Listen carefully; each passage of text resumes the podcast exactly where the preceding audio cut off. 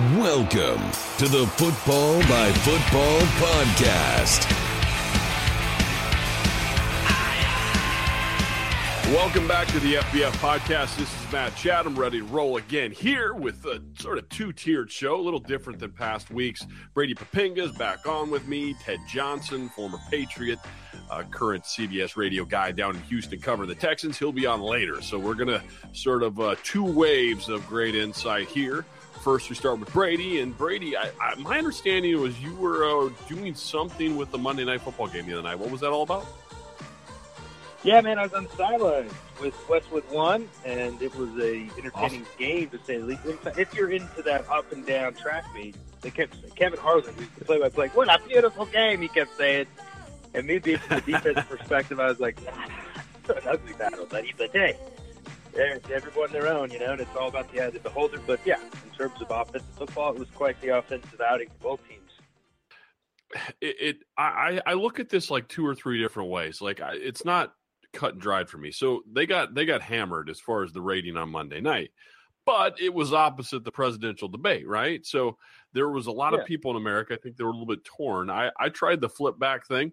Uh, I wasn't in a car or, or, you know near radio to hear the West One portion of it either, but I, I, just I found myself really you know a devoted football fan. I got you know running this website we're doing. You got to talk about around the league stuff, and I'm like, you know what? I need to check in. I, doing fantasy football. I think one of the guys I was playing against was using a couple Atlanta players, so you know I want to check in on the game, but I didn't. Uh, but maybe but for a couple times. I'm almost like score checking on on my phone. But anyway, the reason I bring that up is it, has been kind of a weird, a weird uh, few opening weekends of TV ratings, and that's kind of been this big hot story. I, I, think the presidential debate one's pretty pretty slam dunk of why that might have been the case. But do you have any theories of, of why it's down, or are these just anomalies, or we should just not pay attention to them, or let it flush itself out, or is there something there? Did you have a thought or theory on on the ratings of the NFL so far this season?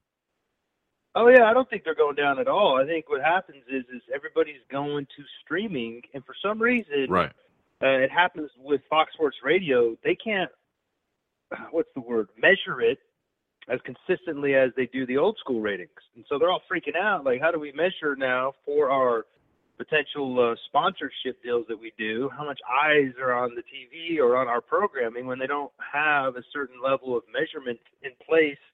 For those that are streaming, and I'm a pure streamer right now. Like I don't have any cable subscription, satellite subscription, and I'm imagining a lot of people are doing that just because you can pay as you go, and you can. It's almost like you can pay whatever you want for the the game you want, and then when you're done, you just sort of cancel that and you move on to something else without any penalties. It's a great service if you have a fast internet connection. So I would probably conclude that it's more to deal with streaming and their inability to talk about the stations of being able to measure that activity versus the old conventional satellite or cable way of doing it. Yeah, it's an interesting thought, and, and if if you don't have the metric, and those are sort of what your ad buys are based upon, uh, I would I, I, guess I could see the other side of the table where I'd be a nervous ad buyer or ad seller because I'd be like, dude, well, you know, normally I know that by virtue of buying this sixty second ad, I'm going to get a percentage grab of 20 million viewers viewers you know and if in one year it goes down and it's 16 million viewers i know i'm still going to get that percentage of 16 but if like you're saying it's like hey it might actually be 25 but this meter over here is saying 13 because you know the rest of them all went somewhere else but they're still seeing your product. Like deciding where to buy from or how to buy i mean that can get confusing but yeah I, I guess my my first my first reaction was like okay there's got to be more to this because I feel like I feel like I would expect numbers to be up because of this DFS stuff. The daily fantasy world, eh, I, it makes me watch games I never would have watched. It makes me pay attention. Yeah. Like I, I, used to be more the, you know, I work in this Patriots market, so I have to watch that game intently. And when those afternoon games come on, I would usually check out. You know, I'd, I'd go back to other things and start writing for that job. Now I sit through the next four hours. you know, I'm an avid watcher. Yeah. So, and again, I know I work in the industry, so maybe that skews me a little bit. But I also just wonder the the lay fans that are out there. Do they? I don't know how many people that live where I used to live back in Iowa or South Dakota, or all of a sudden watching an East Coast East Coast game between the Jets and Dolphins just because they have guys playing in the game. I, I, would think, if anything, my guess would be the numbers would be up. But like I said, the numbers we're seeing are a little phony. But all right, so hey, we're we're gonna dive into some football topics here, and this is uh I will fully uh, fully admit full uh, full disclosure here that in part why I was drawn to this topic is because I wanted to kick up a discussion with you because I'm a little confused. After three weeks, uh, you know, I do the, the lock segment each week for the website. And last week was a, was a beaten. Went one and three. I never have one in three weeks. I'm I'm mad when I go two and two because on juice you're still still paying back. But I, I don't. I I had one of the more head scratching weeks I remember in picking games in a long long time because some of my surefire teams just wet the bed. And I thought the most overwhelming thing for me was this sensation of, wow, I've just now seen a team that I studied pretty hard uh, come out and look entirely different. Jekyll and Hyde, we'll call it today. So, some of the biggest, most, most egregious offenders a week ago Pittsburgh Steelers flying high for two weeks. People are bringing them into this sort of fad fad conversation for the Super Bowl, and they get beat up on. Uh, somebody put the you know Eagles were all, better than them by thirty. Uh, the Cardinals, one where maybe that was a little risky on my part because I thought they looked pretty sloppy on opening week against the Patriots. Uh, but then they came back with this, you know, flying colors, looked great against uh, Tampa, and again, that's probably with a deserves an asterisk. Uh, then they come out and just look terrible against the Bills. Those are two early examples, but uh, your your experience as a player and now as an analyst, what do you account for these sort of crazy roller coaster rides that, that teams seem to be having? Several teams around the league in just these first few weeks. That's an excellent question. I mean, I think every case almost has its own reasoning and it's like an anomaly. Like for an example, with the Bills, they had a couple of games in the beginning of the season where they weren't using Tyrod Taylor as a runner.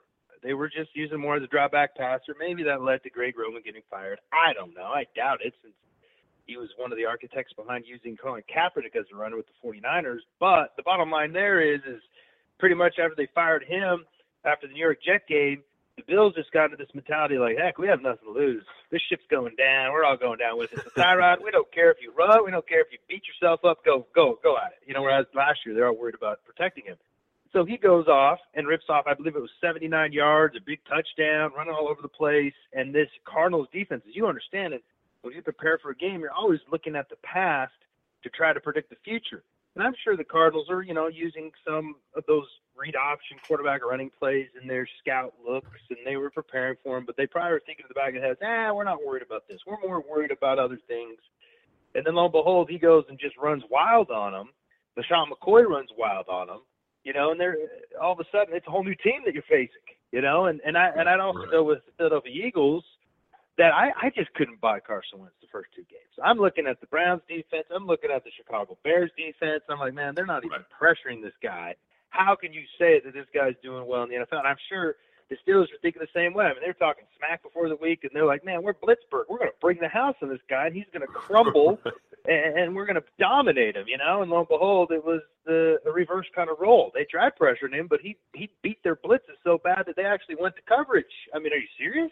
So I mean, to me, it was almost like you thought you had a read as a team with the preparation that you put in, but you came to find out that all that you had prepared for was for nothing because the team you ended up facing was you the the Cardinals and the Bills, or you're the uh, the Steelers and the the the uh, Eagles. Ended up being a team that you didn't even see on film because they were a whole new team or a team that you just didn't give much respect to.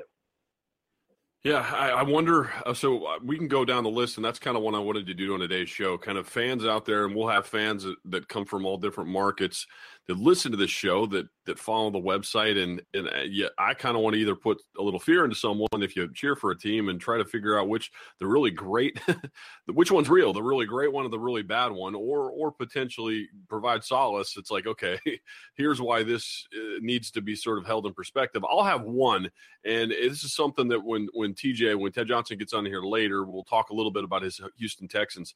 But one of the ones uh, in this group of chaotic sort of uh, games that went on on last Sunday. Uh, the one that was a Thursday, not a Sunday, that I don't put a ton of stock in is the Texans game, uh, and and for this reason. And again, I'm working in the Patriots market, so it would be easy for me just to pump them up. But I, I just I I have this sort of personal rule about road teams on Thursday games, and that there's a real high sort of lay an egg factor. Uh, and I've just seen too many teams look out of character to what I've studied on that particular game. I don't like to gamble on that week. I don't even do the fantasy stuff on that week. I just say anything could happen. Like who knows? You know, like it's just let that thing lay. Something good may happen for you. Something may not. But uh, I think it was just a real perfect uh, storm of scenarios for the Patriots. They they come out and and really three or four big plays that they hit on in the first half, and the game was over. Uh, they they and they were all trick plays. You know, a, a, little option reverse out thing, tunnel screen thing, naked bootlegs. Like, there's no way.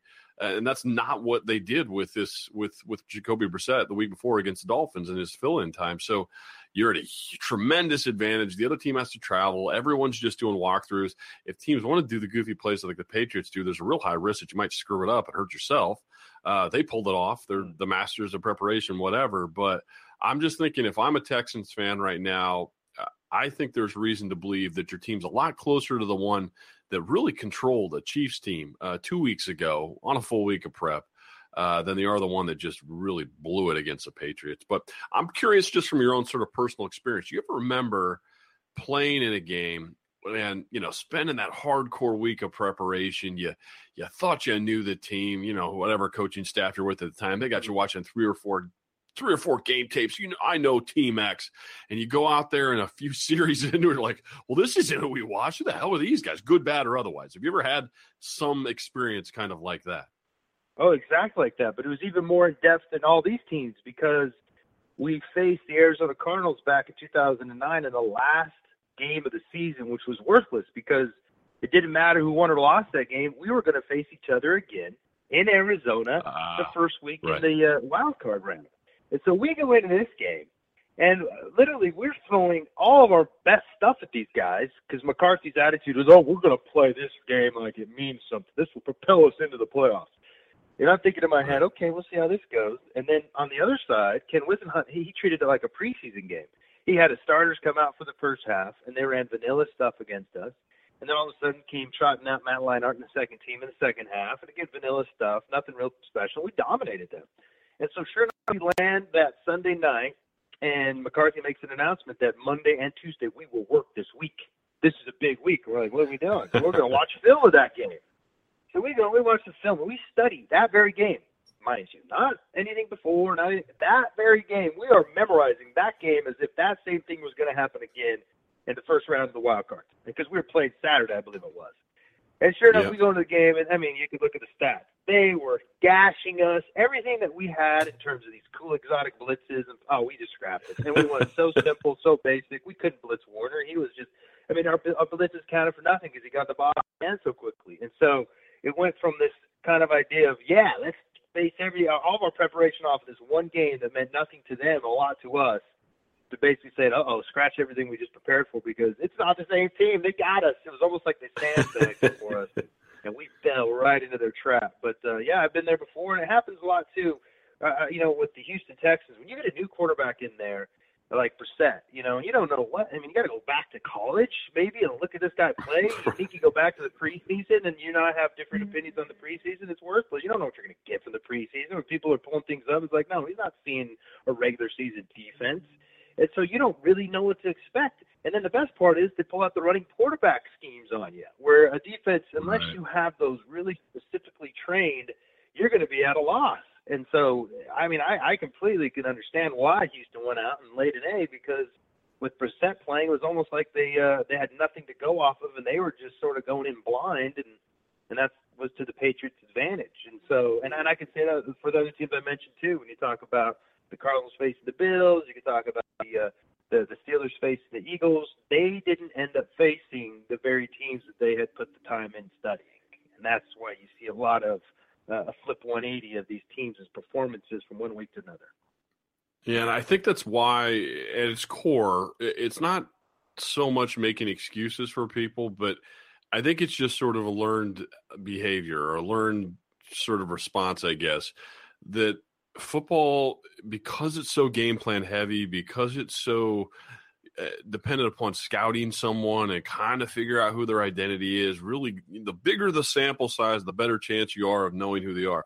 The old cliche that you know teams, you really know who a team is once you clear Thanksgiving, and you hope you win as many games as possible up until then. And I, I just, I also, I look at this and like some of these teams, it's like it's really hard. You you hit on it with with uh with Carson Wentz and the Eagles. Like, I mean, it's easy to to be skeptical when it was the Browns and Bears. Like those are probably team 32 and 31 in the NFL. So, you know, yeah. I just uh, I, I I get how a team would not not have, be ready or something, but a 30 point spread is just so incredible. Um, I, I, the other thing I look at, and this is this is sort of the flip side of this coin. We can go through these Jekyll and Hyde teams, and I think it's it's important to kind of instruct them to do it with teams like the Texans, with teams like the the, the Cardinals, who I think uh, well, I actually went back and talked to, uh, or not, sorry, didn't talk to, read up quite a bit on on the Cardinals and the, the off season they had, and, and there was a lot of quotes after a couple of their preseasons how pissed off Bruce Arians was about how slow they started and about how this team needs to get their head out of their ass. Basically, what he was saying, he's like, you know, I'm doing rep limits with these guys. They're, uh, I think at the time, he said Larry Fitzgerald only had 45 snaps. He's like, we're taking care of them, but we need to have two or three valuable series so that I know everyone's straight. And uh, then now we head into the season, and they, at least in last week's game against the Bills, three and out, six series in a row. And I just, I'm looking at that saying, you know what? They were sloppy as hell in the NFC Championship game.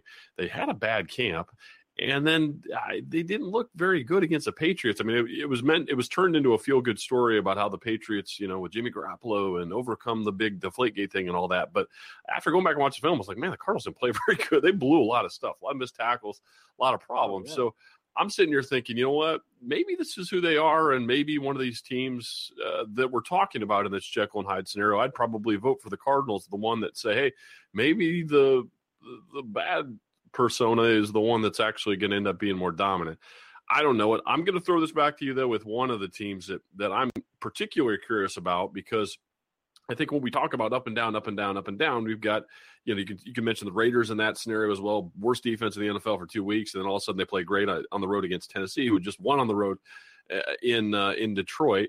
Uh, how about a team like that, or even a team even more dramatic case like the Vikings, who've really put three solid performances out there? Are there a, is there another team in your head that says, you know what, I've seen three things but the fourth might be dramatically different than what we've seen. Like someone you're not believing in, I guess, at this point.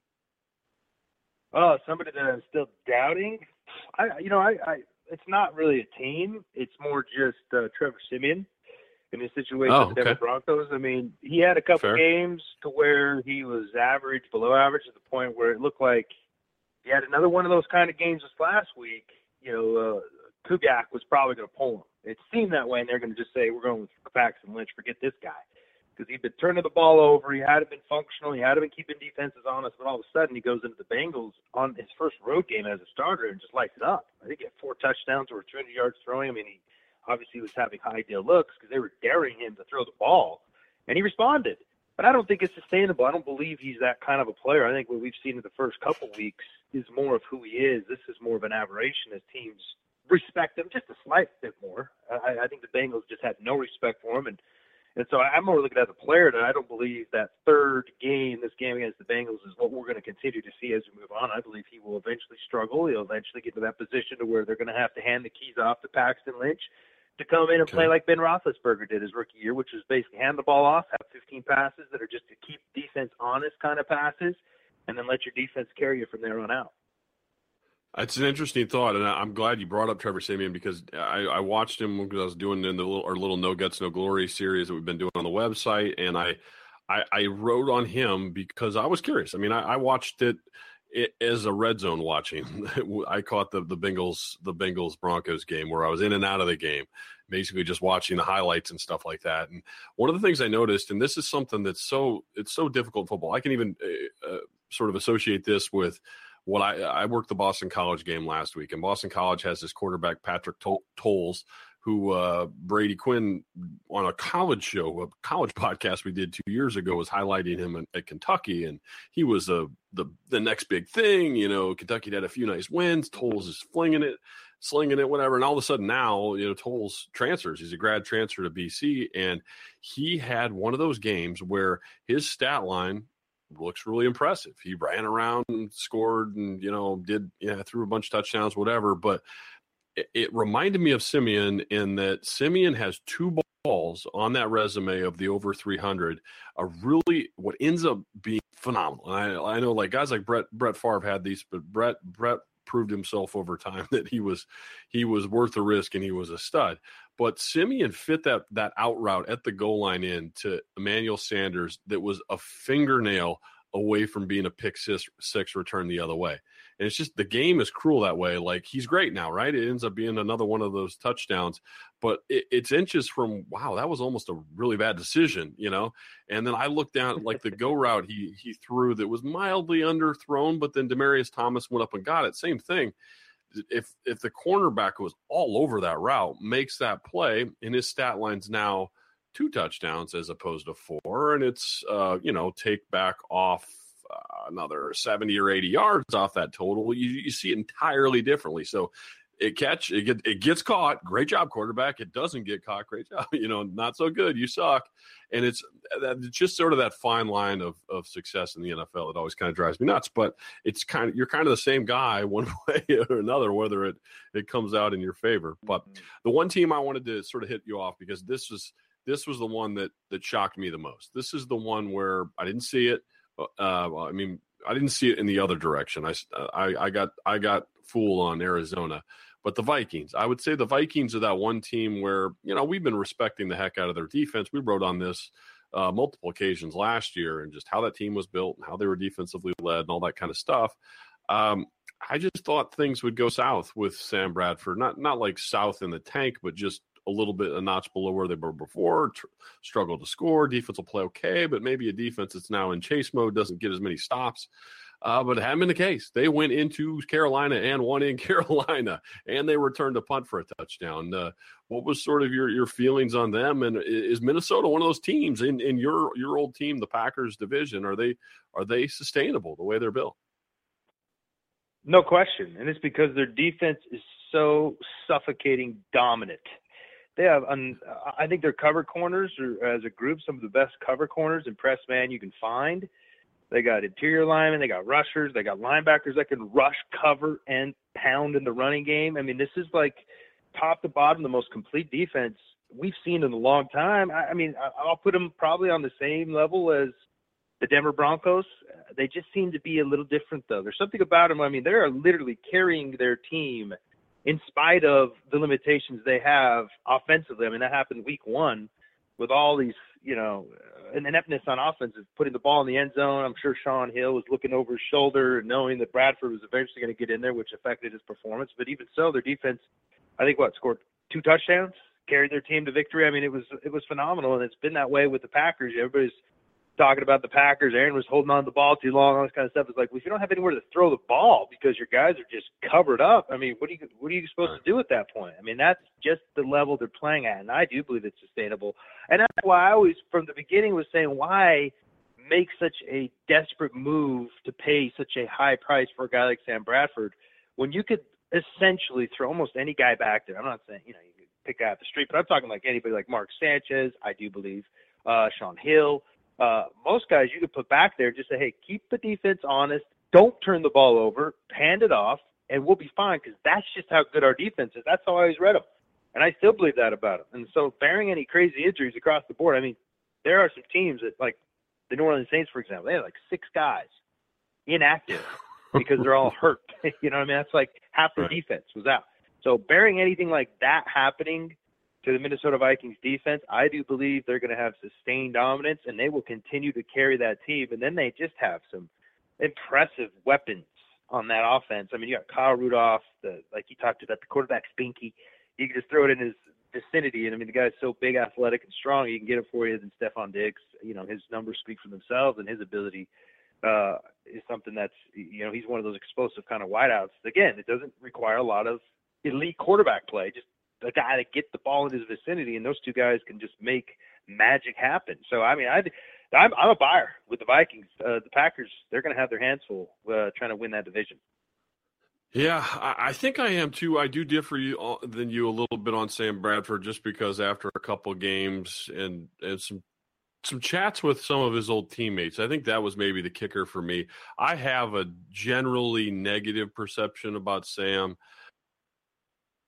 watched him that much. So now that I've watched him in two full games, I'm like, you know, he can do some stuff that some of those other guys can't. I think that, I, in my view, the thing that makes it unique is because Mike Zimmer is such like a, a strict, seems to have a lot of buy-in throughout the roster. They kind of have a theme and a a method that they go about each and every week, the predictable, and then what you're going to get.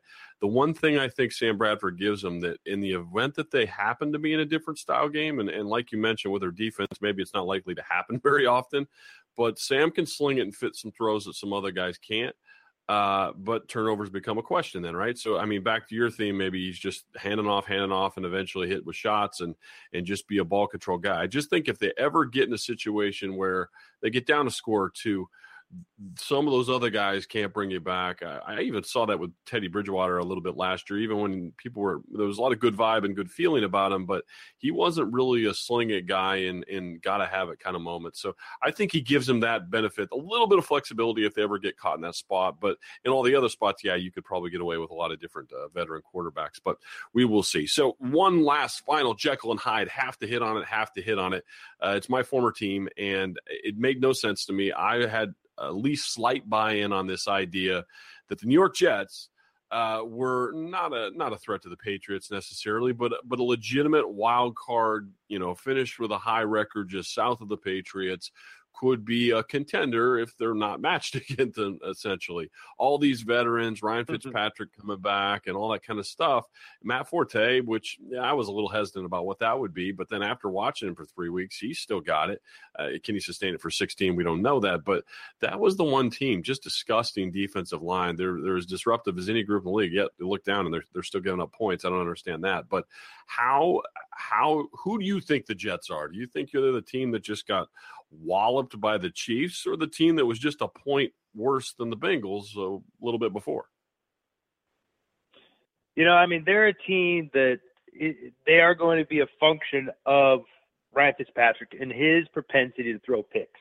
That's the reason why they didn't want to pay him any money in the first place because they looked at his career and the only time that he's had far more touchdowns than interceptions was this last year.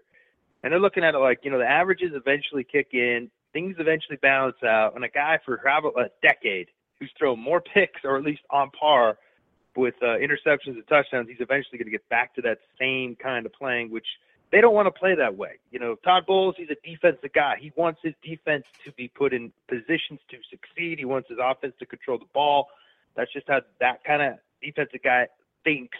And the worst thing he can uh, just, you know, like we talk about the the Broncos and the Patriots, the worst thing that can happen is you turn the ball over. You put your defense in compromising positions. It takes away their ability to do what they got to do in terms of being dominant and suffocating and keeping teams out of the end zone or keeping teams from scoring.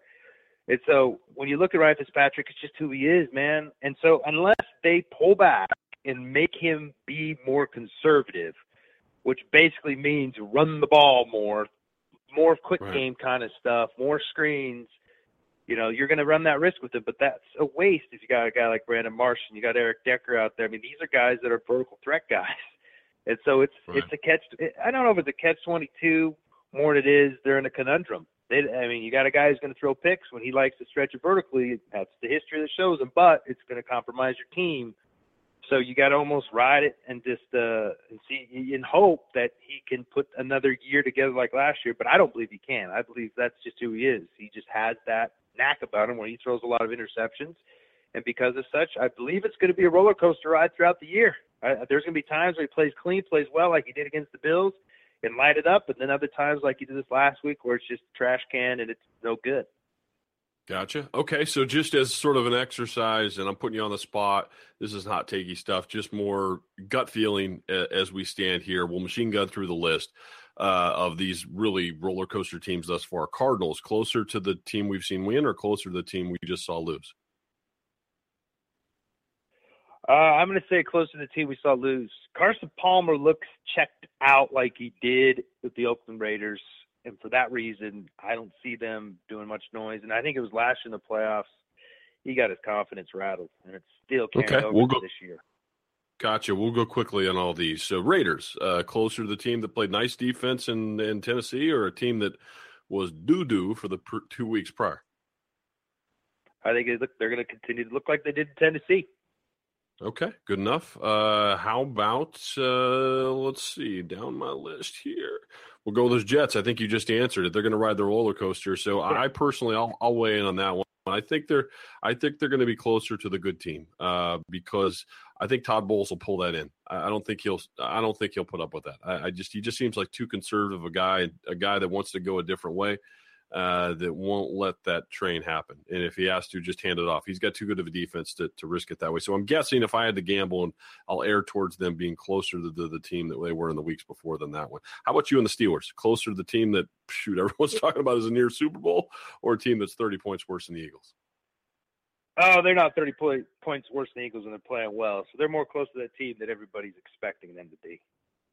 Okay, easy enough. And I think a lot of people feel that way. It's sort of more of a what was your you know, confirmation bias kind of thing. We were all starting to really feel good. I think cumulatively, fan or not, but like the Steelers team can be something. They're going to be the the resurgent team this year. So I'm half hoping that that that initial gut feeling was right. But uh, who knows? Uh, I think I'm with you though on there. They'll probably still be a pretty good team. So, all right, buddy, that's all we've got this week. Are you off to uh, do any more uh, any more games this weekend?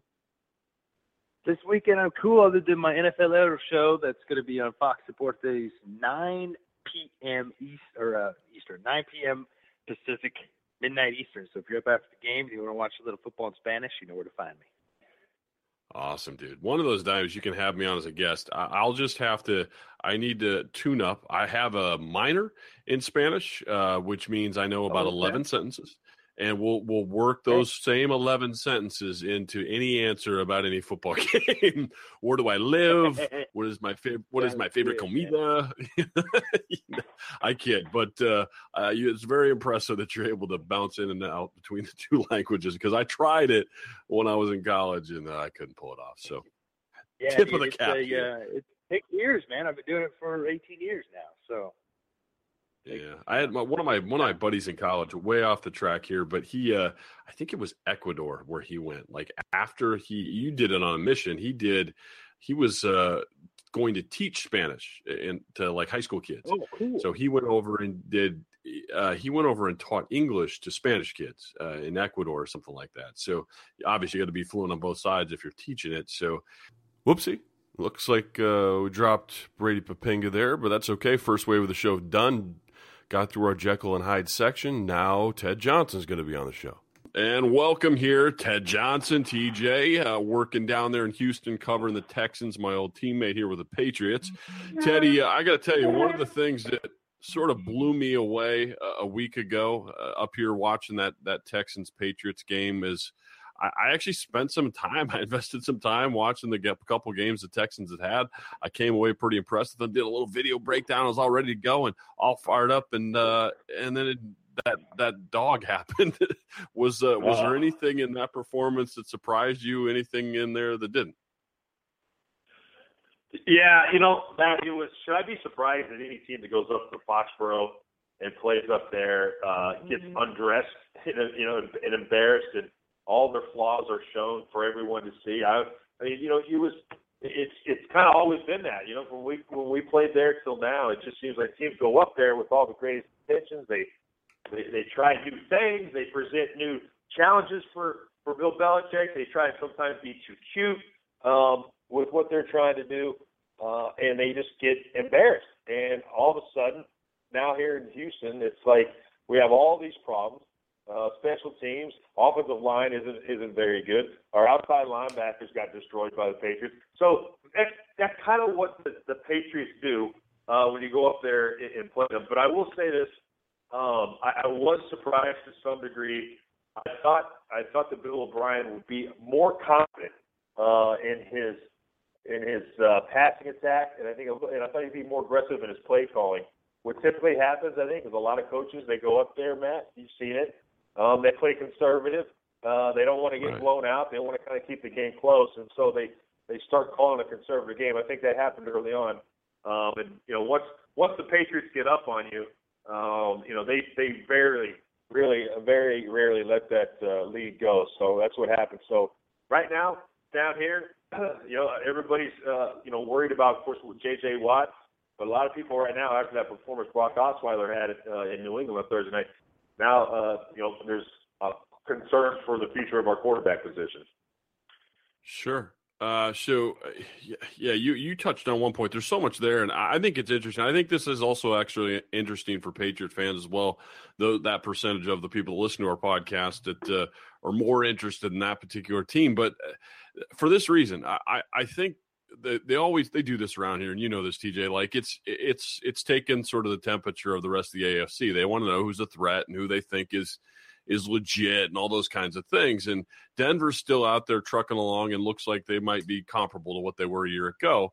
Uh, but you know, Pittsburgh went and kind of kind of wet the bed last week, and then Houston Yeah. came here and was was built up pretty considerably and uh, just didn't have much of a showing. I think the only thing is sort of a, a little asterisk in the back of my head or a little thing to sort of hold it aside. I always I always uh, maybe give too much grace to teams that travel on Thursdays.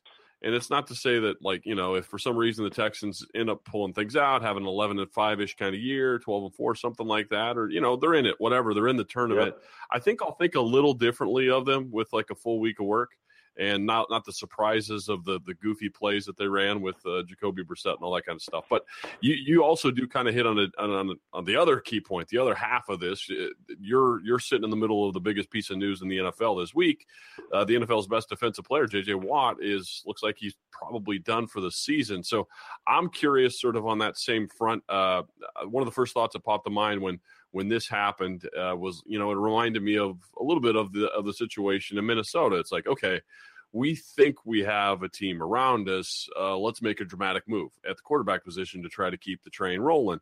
Uh, in the interim, you know, uh, Adrian Peterson goes down, and now you've lost two of your guys. But I think JJ Watt's of a higher caliber, and it's not like in a guy like him you can go trade for someone or go get another one of him Right. because there aren't any. Right. So fundamentally, what is the deal with the Texans in his absence? Uh, how will that switch things around? Can they still be a pretty solid defense? Yeah, you know, Matt, I and I think I've told you this before. You know, I I just think he's the greatest football player I've ever seen. I really do. Um, and so, in his production when he's healthy is is unmatched. I mean, he just can disrupt the game the entire time. Um, it, it's I've never seen any anything like it. So he's going to be missed, but he's been non-effective all you know the first three games of the season. Matt, he really has not been even close to what uh, you know he was last year, and so um, that is going to be that's going to be a, a big void. It is. However, um, you know, playing defensive end in a three-four defense, Matt, as you know, is it you know it's a position that can have a big impact because it's J.J. Watt, but typically it's not a position that you know gets a lot of sacks. Um, you know, is, Right. is gets a lot of tackles for a loss.